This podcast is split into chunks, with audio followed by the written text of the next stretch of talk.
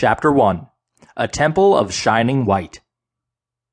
The last echoes of rolling drums and thundering guns have ceased, and civil warfare has become but a page of American history.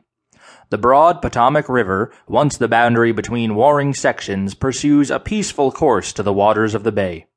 Sectional jealousy and petty differences forgotten, sons of the South now join with sons of the North in rendering patriotic devotion to a government of the people, by the people, and for the people. James T. Matthews, author of The Lincoln Memorial, an Athenian temple in memorial of a great American, 1934.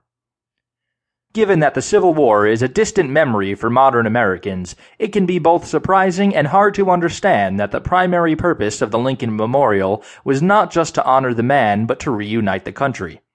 When it was begun in the early 1900s, the wounds of the war, infected by the fallout of Reconstruction and political scandal, had failed to heal properly and remained open sores in both the North and the South.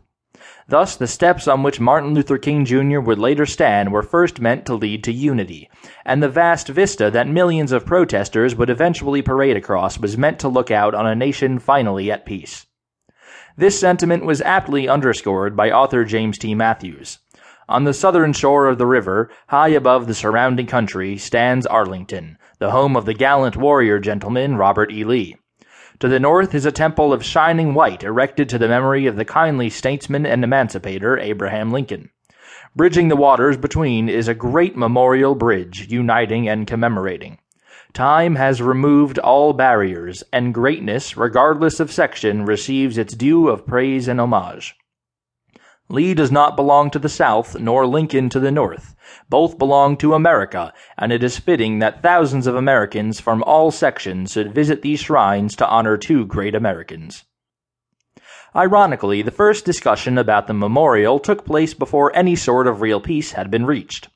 Matthews noted in his book about a year after the death of Lincoln, a few scattered admirers sought the erection of a memorial in his honor, but political strife and lack of unity made it impossible to accomplish their purpose. However, the idea was firmly entrenched in the minds of a few contemporaries, and they only awaited a propitious time to bring their plans before the public. In 1867, it seemed that this time had come.